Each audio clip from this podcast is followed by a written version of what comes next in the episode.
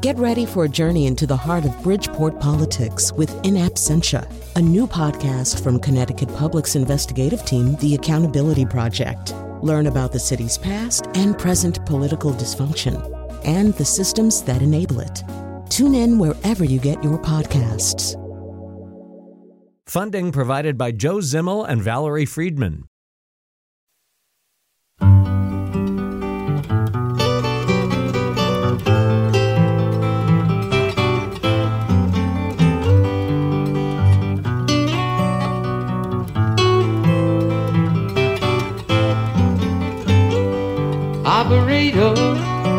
Could you help me place this call? See the number on the matchbook is old and faded. Living in LA with my best old ex-friend Ray. Gosh, she said she knew well and sometimes hated.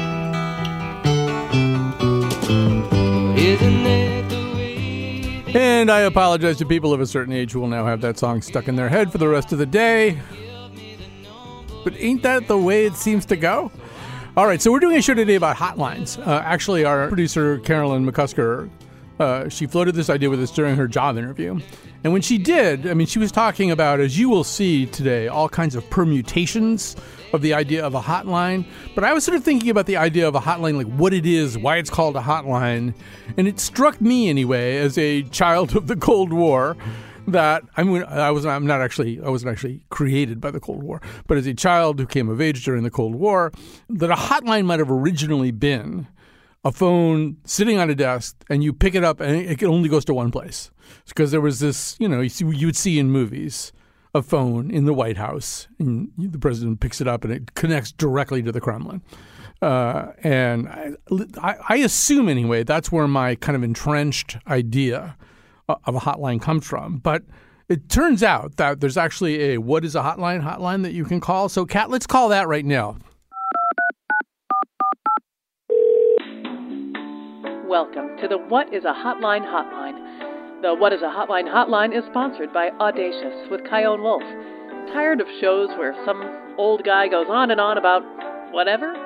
Try Audacious with Chion Wolf, Saturday mornings at 10. Originally, a hotline was a direct point to point link between two phones. Although the most famous hotline connecting the White House to the Kremlin was never a big red phone like you see in the movies, it started in 1963 as teletype, then moved to fax machines, and is now a secure computer link. These days, people use the word hotline to refer to any phone service dedicated to a specific purpose.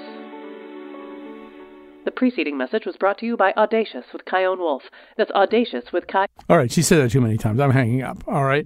Uh, but that's interesting. And so, here to shed more light on sort of what the nature and history uh, of the hotline which is essentially, I think, the, the history of the telephone to a certain degree, is Dr. Lee Humphreys, a professor of communication at Cornell University. Welcome to our conversation. Thank you. I'm very excited to be here. So, um, is there some kind of working definition? There, there are a lot of things these days that call themselves hotlines. Is there in your universe a working definition that applies to the ones that are and the ones that aren't? I think the one that we just heard from what is a hotline hotline um, is actually pretty accurate. I might expand perhaps a little um, this idea of any phone service dedicated to a particular service. And so often we think of voice as being essential to a hotline. But one of the things we've seen in the um, with the rise of mobile phones is, of course, uh, texting hotlines. And so I think um, you know there's a sense of immediacy um, and immediate service or assistance that is associated with hotlines and helps to distinguish it from other kinds of services. Now, the hotline probably owes its rise to the end of a period, the early period of telephone use, in which there were operators, operators with switchboards plugging jacks into holes, right? There was, uh, because in a way, uh, you know, for a long time, there was somebody that you could talk to right away. It was the operator who had another different job to do, but but people routinely talked to that person for whatever reason, right? Yes, the operator for a very long time served an incredibly important role in the use and I would say widespread adoption of landline phones, certainly in the United States. Um, my colleague Josh Lauer at the University of New Hampshire says the operator was the internet before the internet. So you could pick up the phone and talk to an operator and find out the weather, find out the time of day, um, find out, you know, election results. And so the operator was both um, a person who could help you connect to other people, but also someone who was a source of information themselves. Yeah, and there were sort of off-label uses for the operator, right? Including, I mean, like people could use them, would try to use them even as baby monitors, right? Can leave the phone there next to the baby. Yes, there are certainly examples of particularly um, well-to-do women using the operator as a remote babysitter of sorts, where it would where they would leave the phone off the hook and say, "Call my friend if the baby wakes up," and then they would go over to their friend's house to have um, tea together hopefully tea. Um, yes. so, um, so yeah, and this, this, kind of there was sort of that, and then the other thing that created a live interaction with a person that you didn't know was the answering service. And and once again, like young people, young people, I was old enough. I remember when phone exchanges were like Adams three two four nine eight, uh, and I remember answering services, which were which was a human being who would pick up the calls uh, of somebody and you could talk to that person and try to persuade them maybe even to track down the person whose answering service they were. And all of this kind of led to a, a lot of pop culture stuff ranging from you know the musical and movie bells are ringing which is about an answering service and uh, a person who gets way too involved the people calling the answering service um, and of course lily tomlin's iconic uh, ernestine the, the telephone operator who would always say am i uh, have i reached the person to whom i am speaking um, but but now this is sort of, I think you know, a person in their twenties who got anything resembling a phone operator would be pretty weirded out by the idea the idea of interacting with a human being. Yeah, I mean, I think you know one of the most interesting trends that we see is um, certainly in in mobile phone studies is that people do not answer telephone calls from someone that they do not recognize the number from, um, and they will only answer a call if they know who it is. And I mean, and even then they'll often screen their calls. But that has been a significant change in mobile phone practice. Whereas, you know, historically, if the phone rang, you answered it no matter if it was during dinner. I mean, some families might have particular rules about no phones at dinner, but generally, if a phone rang, people feel compelled to answer it, even if it's not their phone. Um, and that has been a huge shift with the um, with the migration to mobile phones. So in the 1980s, party lines started to fade away. I mean, people started to have their own phone phone number and their own phone exchange, uh, and um, I, I, would assume that's maybe kind of around the time that the idea of a hotline began to arise. You had your phone, nobody else could use it. Maybe you would call somebody for something. Is it right around then that we start to see maybe more of a proliferation? So, I mean, there's different kinds of lines. So, um, it's important to to think about some of their your listeners might remember 900 numbers mm-hmm. that people could call which would also be a, i think a form of a hotline um, of course customer service numbers 1-800 numbers i think would be considered a form of, of a hotline um, and then things like 411 911 i think are also considered forms of of hotlines. And 411 the rise of it really came with the idea of um it's automating the operator. Mm-hmm. um and it was considered information and then it was considered directory assistance. So it wasn't until the 19 the early 1990s that the US government um, actually outlawed 900 numbers particularly ones that were um, related to sexual content and yet a number of other services you could call and hear your favorite musical artist talk about you know what they were doing and um, and those really came to a stop in the early 90s. um, when they became more regulated by the US government. Psychics also were a, a pretty big thing. Indeed. Uh, and uh, probably that government intervention saved the storefront psychic, you know, because if you could just you know, charge it to your credit card. Why ever leave the house uh, unless you know you're not going to have an accident because you talked to a psychic? So we should talk a little bit about the idea of people who do call a hotline to talk to someone who's staffing the hotline. These might be crisis or suicide related hotlines or uh, hotlines where you can get advice. And there's something you know, and you mentioned text hotlines at the at the top of the show, but there's a way in which the voice is really important, right? The kind of connection you and I can't see each other right now. We're making a connection through voice, and to me, that seems intrinsic to this concept. Absolutely, I think there's um, a sincere feeling of intimacy that comes from hearing one's voice and hearing someone else's voice respond to you in ways that text cannot quite get at. Um, I think another really interesting element of why, you know, for instance, we're not seeing as much a rise of video is because there's a sense of when you don't have those additional visual cues all you really have to rely on is the audio cues. And with that, though, it can be kind of freeing because you're not worried about what you look like or what other people are perceiving about your looks. And therefore, there's a kind of, again, intimacy that comes from that. The other really important, I think, difference between a phone, a voice connection, a phone call, and texting has to do with this this concept that we in the field of communication call synchrony.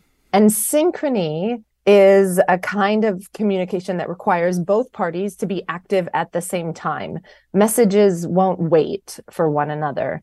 And of course, there have been you know changes in phone with answering machines and answering services but generally if you miss a call you don't get to hear someone's voice and while texting can provide a, a near synchronous experience. It's not the same as sharing that moment with that person. Um, and that synchrony also significantly can add to a level of connection and trust and intimacy. Yeah, I mean, I worked for 16 years in a more conventional kind of talk radio environment where phone calls to the show were a really big thing. You know, it was a live show, people calling in. And there's a way in which I think people are both vulnerable at that time. And people who are calling a crisis line or a suicide hotline or something like that, they're obviously in a very vulnerable state. Uh, but there's also a way in which they feel less vulnerable because they can isolate to the voice. It's what you're saying, too. There's this, a way in which you could be a total mess, but at least you can talk to somebody and they don't necessarily see everything about that. Right, exactly. And there also can be an anonymity that goes along with that, right? And I think that um, idea of being anonymous um, and and getting help um, means that you won't then necessarily have to see that person the next day and explain how things are better or worse or or whatnot. And I think that is also really freeing and liberating for people to share, you know, sometimes in their most vulnerable and and difficult times. So, um, just to kind of wrap up here, every conversation of any kind, for some reason or other, these days has to include some anticipation of the role of AI. So, um, I mean, obviously, you know, we're starting to see some of the sort of conversational capacities uh, of AI, uh, ways in which it really can mimic this cadence and style uh, of human speech, ways in which it can read cues. I mean, an AI is essentially a predictive engine. It looks at a lot of stuff and matches it up against other stuff and predicts what should happen next. But um, I'm wondering about sort of, you know, the loss of the human element in some of the scenarios we're talking about. Yeah, I, I think I would be very hesitant to replace uh, hotline crisis workers with AI but I do think there could be a role for technology in helping to assist people who might be at risk. Um, people who have had previous hospitalizations, people who have sort of opted in for additional support or help to identify at risk behaviors where it might trigger someone, a counselor, a family member, someone to reach out and check in with someone. Um, so I think that there there could be an opportunity, but I think the human element and sense of connection is, you know, we're we're what is that? We're in a loneliness crisis in this country, and I think AI is not going to replace that. And I think human connection is what brings us meaning and that's not going to go away. Yeah, I mean, I feel like you know it could almost work for something like the Butterball Turkey Hotline or something like that. That you could talk talk to an AI about you know, the fact that your turkey's on fire, probably about as easily as you could talk to a human being. Except that the person who calls that thing is in the middle of making Thanksgiving dinner and it's not working out, and their family's coming over. I'm not sure they want to talk to a machine even in that kind of a situation. Yeah, I mean, certainly if it's on fire, we don't want them talking. Okay, that was a bad example. But... Extreme example. I'm thinking of all of those, you know, backyard fried turkey fires right. that happen. But I do think um, I think there are there are certain kinds of information that can be accessed pretty quickly and easily that can that can help people. And again, we see this with things like um, like Google and other services that are trying to both um, predict what kinds of information you want as well as potentially what kinds of information you need. And so there's a certain element of that.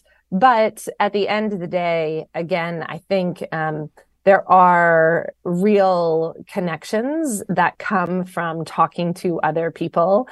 And, you know, it's hard to know if someone's Thanksgiving dinner it, do they really need advice on on how to cook the part of the turkey that didn't burn? Or do they need someone to say you know what? Holidays are really stressful and family can be really stressful and it's going to be okay and i will listen um, and so I, I, think there are multiple needs that hotlines offer that I don't think um, Google searches and AI can necessarily provide. Well, Dr. Lee Humphreys, it calmed me right down when you said those words, and I don't even have a turkey fire active right now. Dr. Lee Humphreys is a professor of communications at Cornell University. We'll take a little break. We'll be back with more hotlines.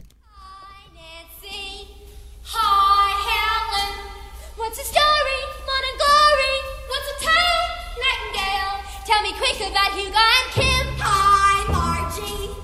Hi, Alice.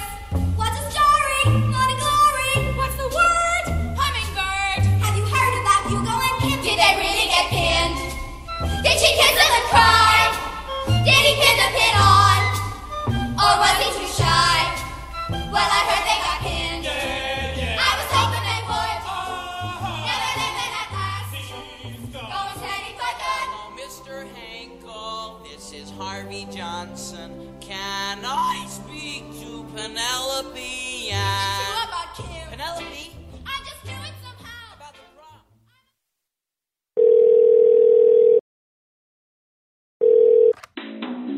Nintendo of America used to have a hotline you could call for help when you were stuck on a hard level.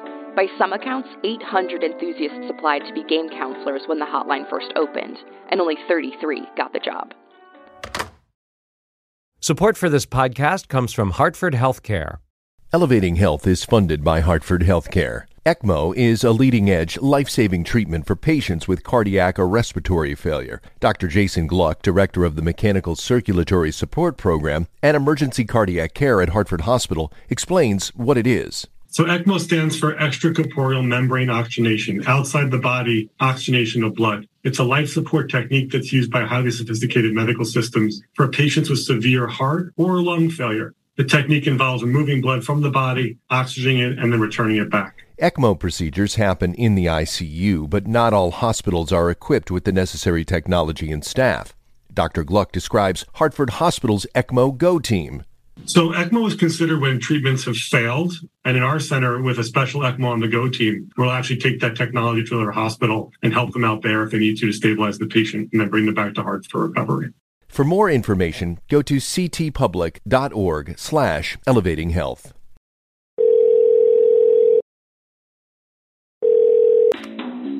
Since its launch in 1981, the Butterball Turkey Talk Line has received more than 3 million calls from panicking home chefs trying to serve Thanksgiving. No, David, you can't cut your turkey with a chainsaw. You used to call me on my cell phone. Late Late night when you need my love. Call me on my cell phone. Late night when you need my That, of course, is the Drake song Hotline Bling. But who knows what Drake means when he says hotline? He's Canadian and weird. Uh, I don't know what a hotline means to him, but I do know that uh, we've gathered up some pretty interesting examples of people developing the hotline into something that maybe had not been imagined before. And one of those examples comes from our next guest, Jessica Martin, uh, an artist uh, who heads an art program for West Side Elementary in Healdsburg, California. She's also the co creator of the Kids Advice Hotline Peptoc, and that's P E P T O C. That could be important.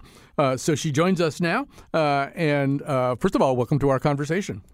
Thank you. I am so thrilled to be here.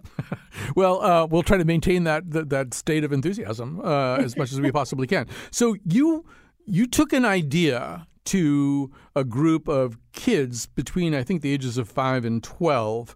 Um, it, first of all, explain to us how you explained to them what you had in mind.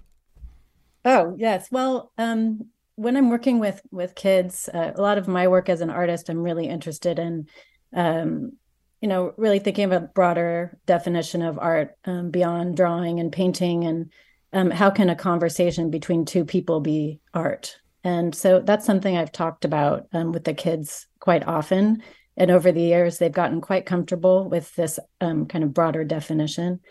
And um, so I went into the classroom uh, with my my friend and fellow artist Ashara Weiss, um, we were going to do a poster project uh, based on all of this incredible advice um, that we've listened to the kids as they support each other um, during the class and and as peers. Um, and we said the world really needs to hear from you, um, and and we'd like to make some posters and and have you write some words down. Think about someone, if you're having a bad day or if someone else is having a bad day, um, what's something you could do or say to them um, to make them feel a little better? Now, this arose at least partially from your own childhood, your own life. Uh, I also grew up in an era where you could call a number uh, and get the correct time. Uh, apparently, you, the number you dialed was popcorn, wherever it was that you lived. Tell us about popcorn. Um, popcorn, I loved popcorn. You could call it um, just to, it would tell you what the time was um, in Pacific Standard Time. And um, I thought that was the most exciting thing as a kid, and I would call it all the time. Um, I, it just was, it was exciting to to be able to get what the time is, other than looking at a watch or a clock. Yeah, and this is before we had cell phones that were bouncing off of satellites and kind of knowing exactly. knowing geo time or something. Uh, particularly when the power went out or some clock needed to be reset, you called that because it was you knew it was right. It was the, uh, the closest thing you could get to a mutually agreed upon time in those days. And it was sort of I remember being a kid and it was like an adult voice, you know, uh, and it's sort of thought, well, I'm talking to an adult about something that's very important to both of us, what time it is. Uh, yes. So, and, and, there was something about just being a kid and using the phone and all this stuff. So you start Peptoc, um, and you're actually asking kids, students, to make these um, hotline recordings. And, and, maybe just, well, I, maybe the best thing we could do, Cat, we're going to go to B1 here. Let's go to B1. Uh, let's kind of just hear a, a little bit uh, of how the kids process this mission, and we'll talk a little bit more uh, about what happened after that. So let's go B1. When you're feeling mad, you should take three deep breaths and think of things that make you happy. The thing that makes me happy is when and and I think of happy things will happen in the future, like going to a friend's house or a cousin's house. Bye. If you're frustrated, just take five minutes off If you're frustrated, you can always go to your bedroom, punch a pillow, or cry on it, and just go scream outside. If you're nervous, go get your wallet and spend it on ice cream and shoes.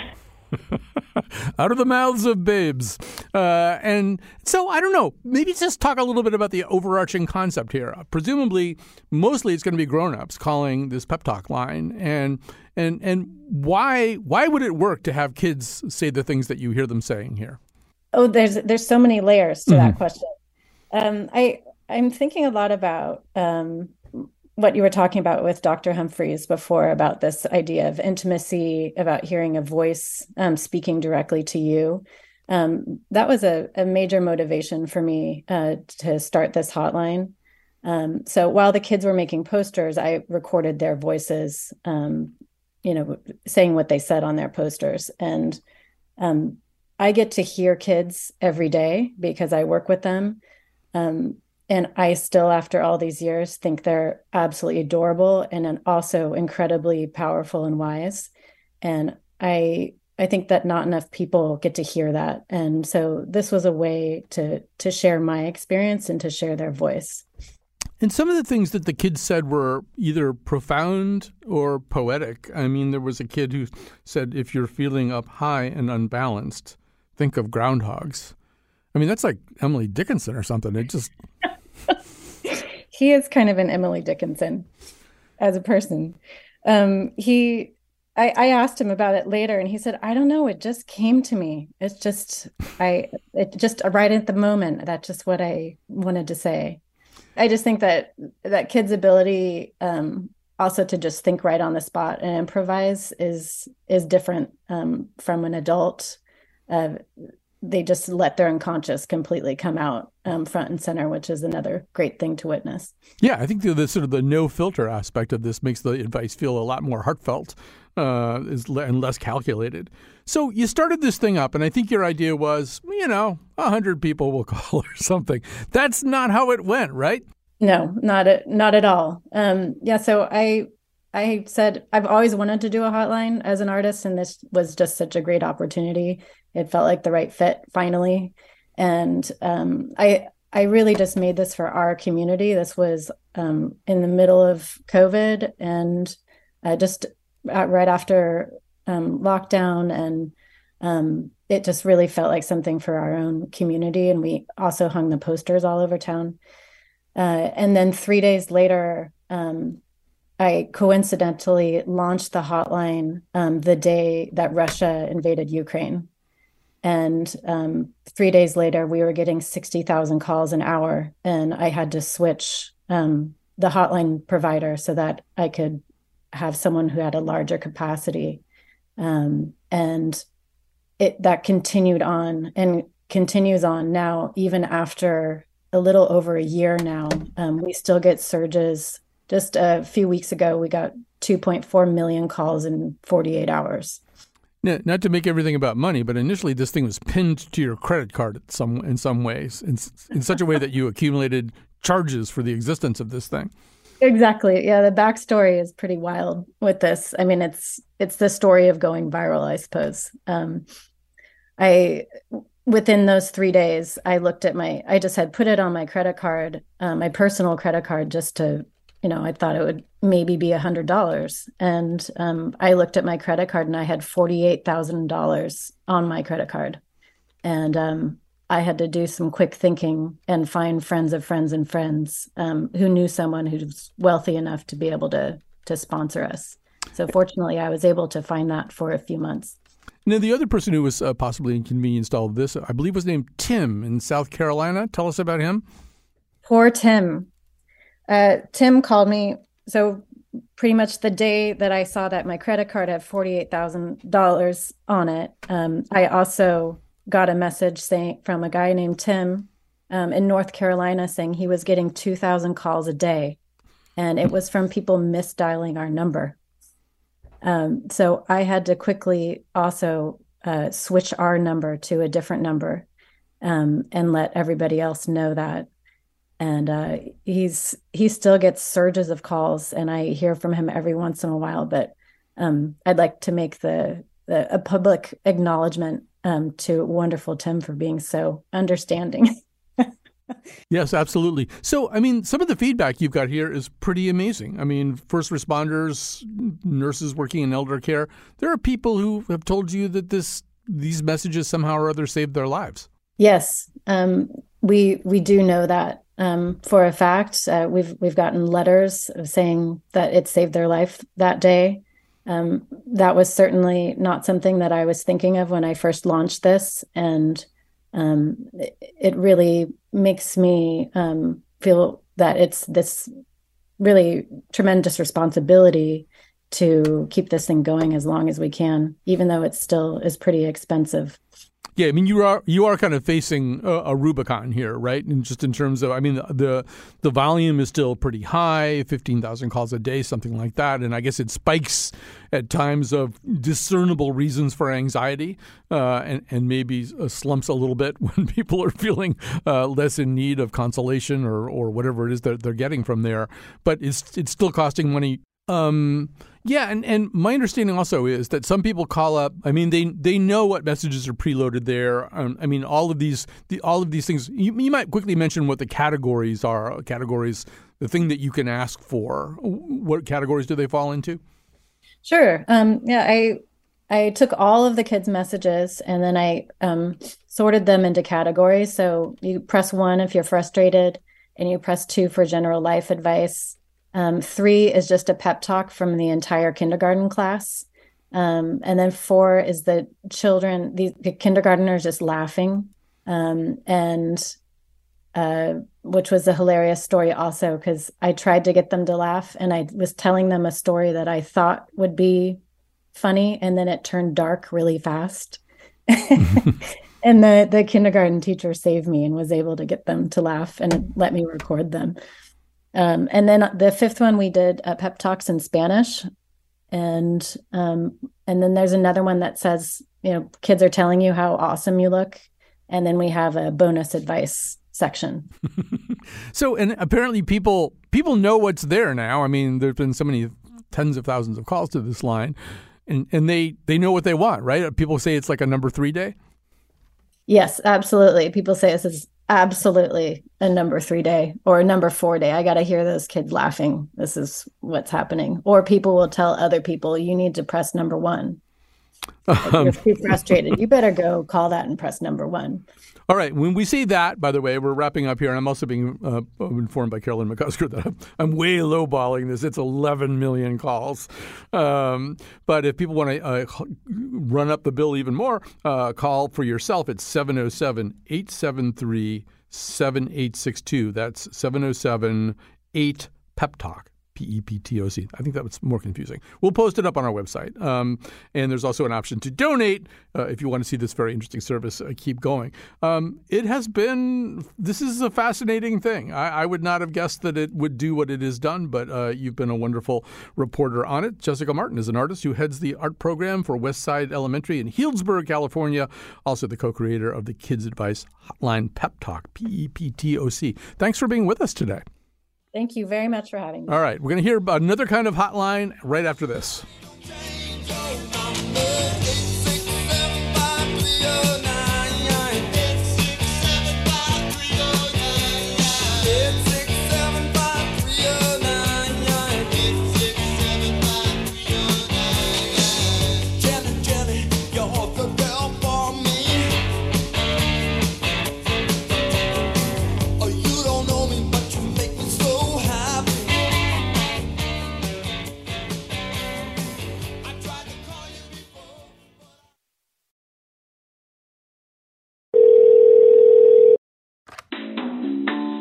Hall & Oates fan? Try Callin' Oates. That's right. It's a hotline that will play a Hall & Oates song to you over your phone. This line has been putting a Sara Smile on callers' faces for over a decade. Call 719-266-2837 to try it out. You can follow the Colin McEnroe Show on Facebook or Twitter at Colin McShow. Make sure you never miss an episode by subscribing to or following our podcast on any podcast app. It's free. You don't have to wait an hour after eating before you go swimming. That's just something our mothers believed. Back to the show.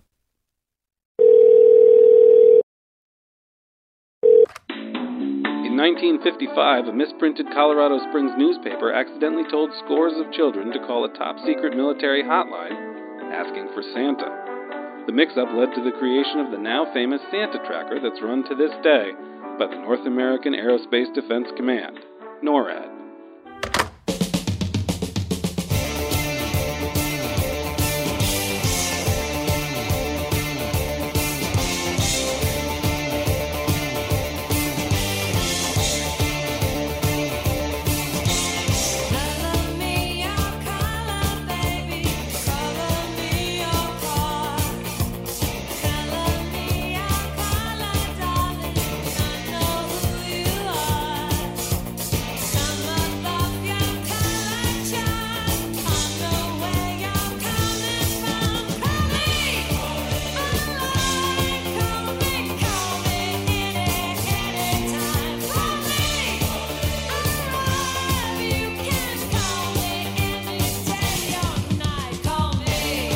And we are back. Time to thank our technical producer, Cat Pastor, who's pushing all these buttons right now and making all these phone calls happen.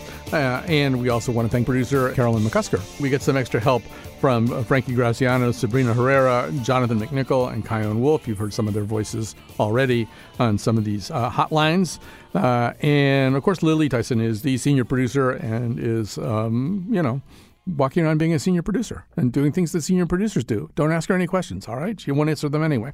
All right, it's time to uh, talk about one more really kind of innovative idea that kind of flips the hotline concept in a whole different direction. Um, and, and we're going to uh, talk about that now. So you heard Jessica Martin, uh, you know, she recorded kids. You call the hotline, you hear these kids recorded. But what if you didn't really actually have to pick up the phone and call? What if something else was happening? This is a hard thing to explain, but uh, the here to explain it is Danielle Baskin, an artist in San Francisco who co-created Dialup, a voice chat app that connects you to strangers.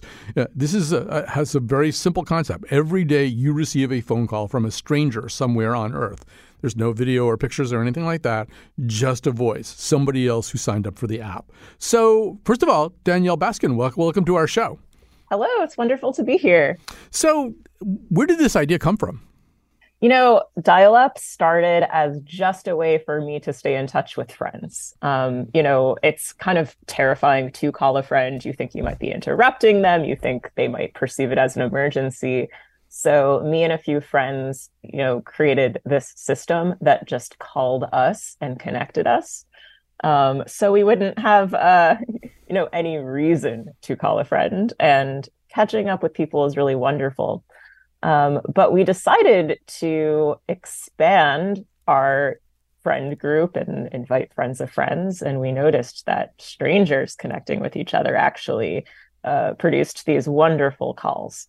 So what happens is you sign up for the app, uh, you get a call every day, but you also sign up for a category, right? Yeah. Quarantine chat, poetry, local politics, relationship advice, full moon. You get you'll, full moon means you only get a call at the night of a full one. moon. Yeah. So so are those like really crazy calls, or is that just an unfair uh, characterization of full moons?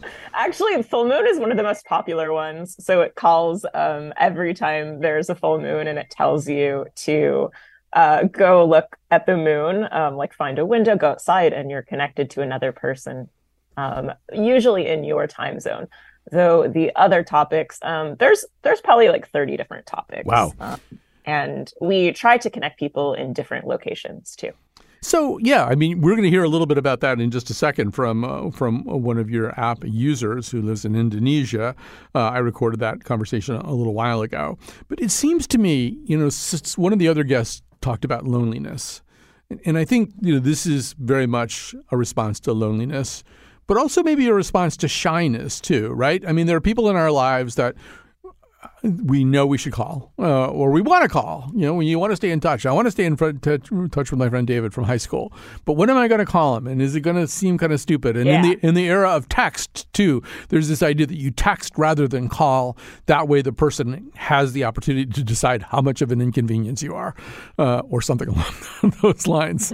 but this sort of solves the whole problem, right? I didn't initiate the call. You didn't initiate the call. The app decided we were going to talk to each other. Absolutely. So it sort of imitates running into each other. And, and those sorts of moments are delightful when you um, either, you know, you run into a friend on the sidewalk or you're, you know, like uh, waiting in a line and talk to a stranger. So it sort of recreates that effect.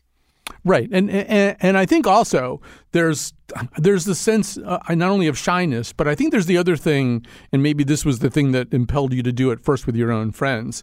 Like if you don't work hard to maintain a relationship, if you don't think, you know what, I'm going to call Bill right now. Um, well, no, I'm not going to call Bill because I'm busy right now. uh, and maybe he's busy too. I mean, there's that. It isn't indifference exa- Yeah. exactly, but it, it's something like just something that slips through our fingers, and we don't do it.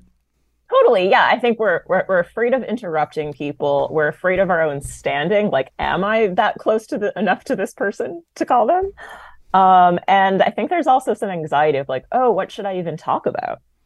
Exactly. All right. Well, let's hear. I, I think you'll enjoy this too. Uh, let's hear a little bit from Michelle Rorong, an architect in Indonesia who used Dialup to talk to people during the quarantine. Uh, this is Chion Cat. So let's begin by setting the scene. You were living with your parents uh, during the, uh, the during the lockdown, the pandemic lockdown. So that meant you had people to talk to, but it didn't really give you a chance to meet people that you didn't know. Yes, it's true. So so explain what happened with Dialup. So uh, I particularly just want to talk to other people in the world about this quarantine. So I sign up and I choose the quarantine segment. They have a lot of segment for a call, and I wait for a call. I want you to tell us about some of the people who called. I think you had your longest conversation with a woman named Joyce. Uh, tell us about Joyce. Yes, she's, she lives in Philippines. We, we kind of have a long talk with her. Just a funny one, you know. She, uh, as I'm an introvert, she's like always ending the topic with something funny you know mm. we talk a lot of about uh, what we're going to do in this pandemic you know she's uh, she lived by herself so she have no one to talk but she like to chat with her friends too so we talk a lot about uh, movie a lot about travel experience and more there's some people that I have a deeper connection. You know, we talk a little bit more, longer time, which is actually I never really have a talk that long, like two hours call. I just do it like with my best friend, maybe for strangers. It's it's kind of like a rare thing to do.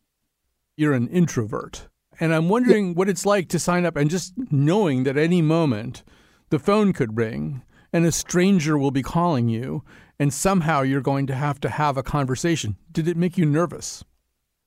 it, it did make me nervous. Uh, it's uh, it's kind of hard for me too, but I kind of need that kind of thing. I need to do something uh, out of my comfort zone during the quarantine. So uh, it kept me going to the life at that certain time. You know, it's it is kind of hard, but uh, over the time, I kind of get to get used to it because the conversation just flow. You had what somewhere between eight and ten conversations uh, on this Dialup app, right? Yes, it's it's true. Yeah. And did you find did you sort of get better at making I don't know we call it small talk here and it's not just small talk that you were making. You were talking about real things real experiences that you and the other person had had. Did you decide that maybe you were a little bit better at conversation than you might have thought? Yeah. Uh, over the time maybe in the first phone call too it's kind of hard asking a question small talk what what should I ask? And but when I get to it, I'm getting used to like, oh, well, we have to start this conversation with this and this, and it will go flowing to this and this. It's it, it's helped me a lot. Right, you're not uh, you're not having to be locked down now. I assume you can move about the world pretty freely. Do you feel like you're a little bit different from the Dialup experience? Yes, it it makes me feels like uh, I don't really have to be scared to strangers. It's like, oh, okay, it's it's fine to talk to them, and you know, going trip with strangers, it's fine. Doesn't have to be like scary or anything. It could be just more fun, and actually, it's fine to do. Like a lot of people do it. So I, I want to hear uh, from you, Danielle, what you're thinking about what you just heard from Michelle that's so cool that um that this experience of Michelle talking to you know eight eight to ten different people um made made them you know less less afraid to talk to strangers. I mean that's a desired effect. I think um people have a lot of anxiety about you know what should I say, what should I ask, but actually when you're paired with another person, you both you know have this curiosity um, and it kind of does flow naturally. The scariest part is deciding to pick up the call. Um, right, right. I would. I think a, a lot of people would would, would hesitate, uh, maybe, but um, it also does seem as though you invented a life preserver during a flood, right? I mean, this oh, thing this yeah. thing was made for the pandemic. It was made before the pandemic, actually. But, but I mean, it, yeah, no, yes, it really, yeah. it really took off. I mean, yeah, I think a lot of people during the pandemic, uh, especially those who lived alone, like wasn't they weren't talking to anyone, and going on the internet isn't a substitute for conversation. Um, so yeah, people would spend a lot of time with each other on the phone, and and you could get up to around like three different calls a day. But some people used it every day and met hundreds of people. Um, and people would stay on the phone for a long time. I think the longest phone call we we we had was 11 hours. So, just spent yeah. the day together. And people fell in love too. There's sort of a. I, Yeah. I read the modern love piece. I mean, there is sort of a Cyrano de Bergerac quality to this, you know, or, or or the pen pal or something like that. That idea that you meet somebody first through their words, through their voice. Uh, you're not. You, you might interact with them for many, many, many hours before you know what they look like, uh, and- and in a way that maybe defeats certain expectations and sets up other better ones. Oh, absolutely. I think what's kind of cool about Dialup is you know nothing about them. You know, you're not going to um, uh, look at their uh, social media profile and have an idea of a kind of person they are or their lifestyle. It's sort of whatever they choose to reveal to you. Um, and that actually like uh, helps. Well, it removes judgment, and then also you really like get to know you really get to know them. Yeah, I mean the, the modern love piece. Uh, I think the woman's talking about the fact that she's picturing because the guy lives in Amsterdam and bakes bread or something. This kind of blonde, you know, sort of I don't know, uh, sort of wet world Viking kind of guy. Uh, and and turns turns out he's was kind of chubby, but he really knew how to talk about bread uh, in a way that was that was really great. And and it it really suggests once again the idea that these telephonic things they restore, I think, a missing level uh, of intimacy. I, first of all, we should Yeah. say you you used this thing that you invented during the pandemic. I mean, what was your overall experience having the phone ring and uh, having it be a stranger? Oh, it was incredible. I mean, I got, um, you know, I got to learn what was happening in the world from direct sources of, you know, people living in different cities. Um, just like outside of the news cycle, I just got these amazing stories. But also, I really felt like I could talk about whatever was on my mind, right? Like I wasn't, you know, trying to be a specific persona. Um, I wasn't, you know, it wasn't like networking. It was just kind of like talking about feelings. And in, in that way, it felt, you know, extremely therapeutic. And I met so many interesting people. There's, um, you know, everyone has, I think every, every human has like stories and an incredible life if you ask the right questions. And sometimes those stories haven't uh, appeared anywhere else. Maybe they're not, you know, a, a podcast guest, or maybe they don't have a blog, or maybe they don't write about other stuff, but they just have fascinating and inspiring stories. So I just loved meeting new people. Yeah, I think also we've been working for I don't know. It seems like uh, eight years now on an episode about this thing called Dunbar's number, which is the this idea that we have the as humans the cognitive capacity to maintain about a one, 150 meaningful relationships. But this is sort of like, well, what if you wanted to add a 151st person? you know, where would you get that person, and and and how would your existing life support it? But this is you know, it's sort of short term enough so that you know, you, you, you can do it. You can do it for an hour and then move on. Um, it's fascinating. Danielle Baskin, we're going to have to go, but we love your concept. Uh, it's called Dialup. It's still going, right? What do people have to do to do Dialup? Uh, if you go to dialup.com, that's just one word, D I A L U P.com, uh, you can get the links to download the app. It's on iOS and Android. It is free. It's still going. There's thousands of people who are still using it. Um, and we'll run it. I, I don't know for how long, but it's still up now. All right. And you can go to our website if you want to see the portrait that Michelle uh, of Dialup made of Joyce, uh, the person that she was talking to. That's at uh, d- uh, ctpublic.org slash Colin. Thanks to everybody who listened today. And obviously, we have to go out with some Hall and Oates. Welcome to Callin' Oates, your emergency Hall and Oates helpline. To hear one on one, please press 1.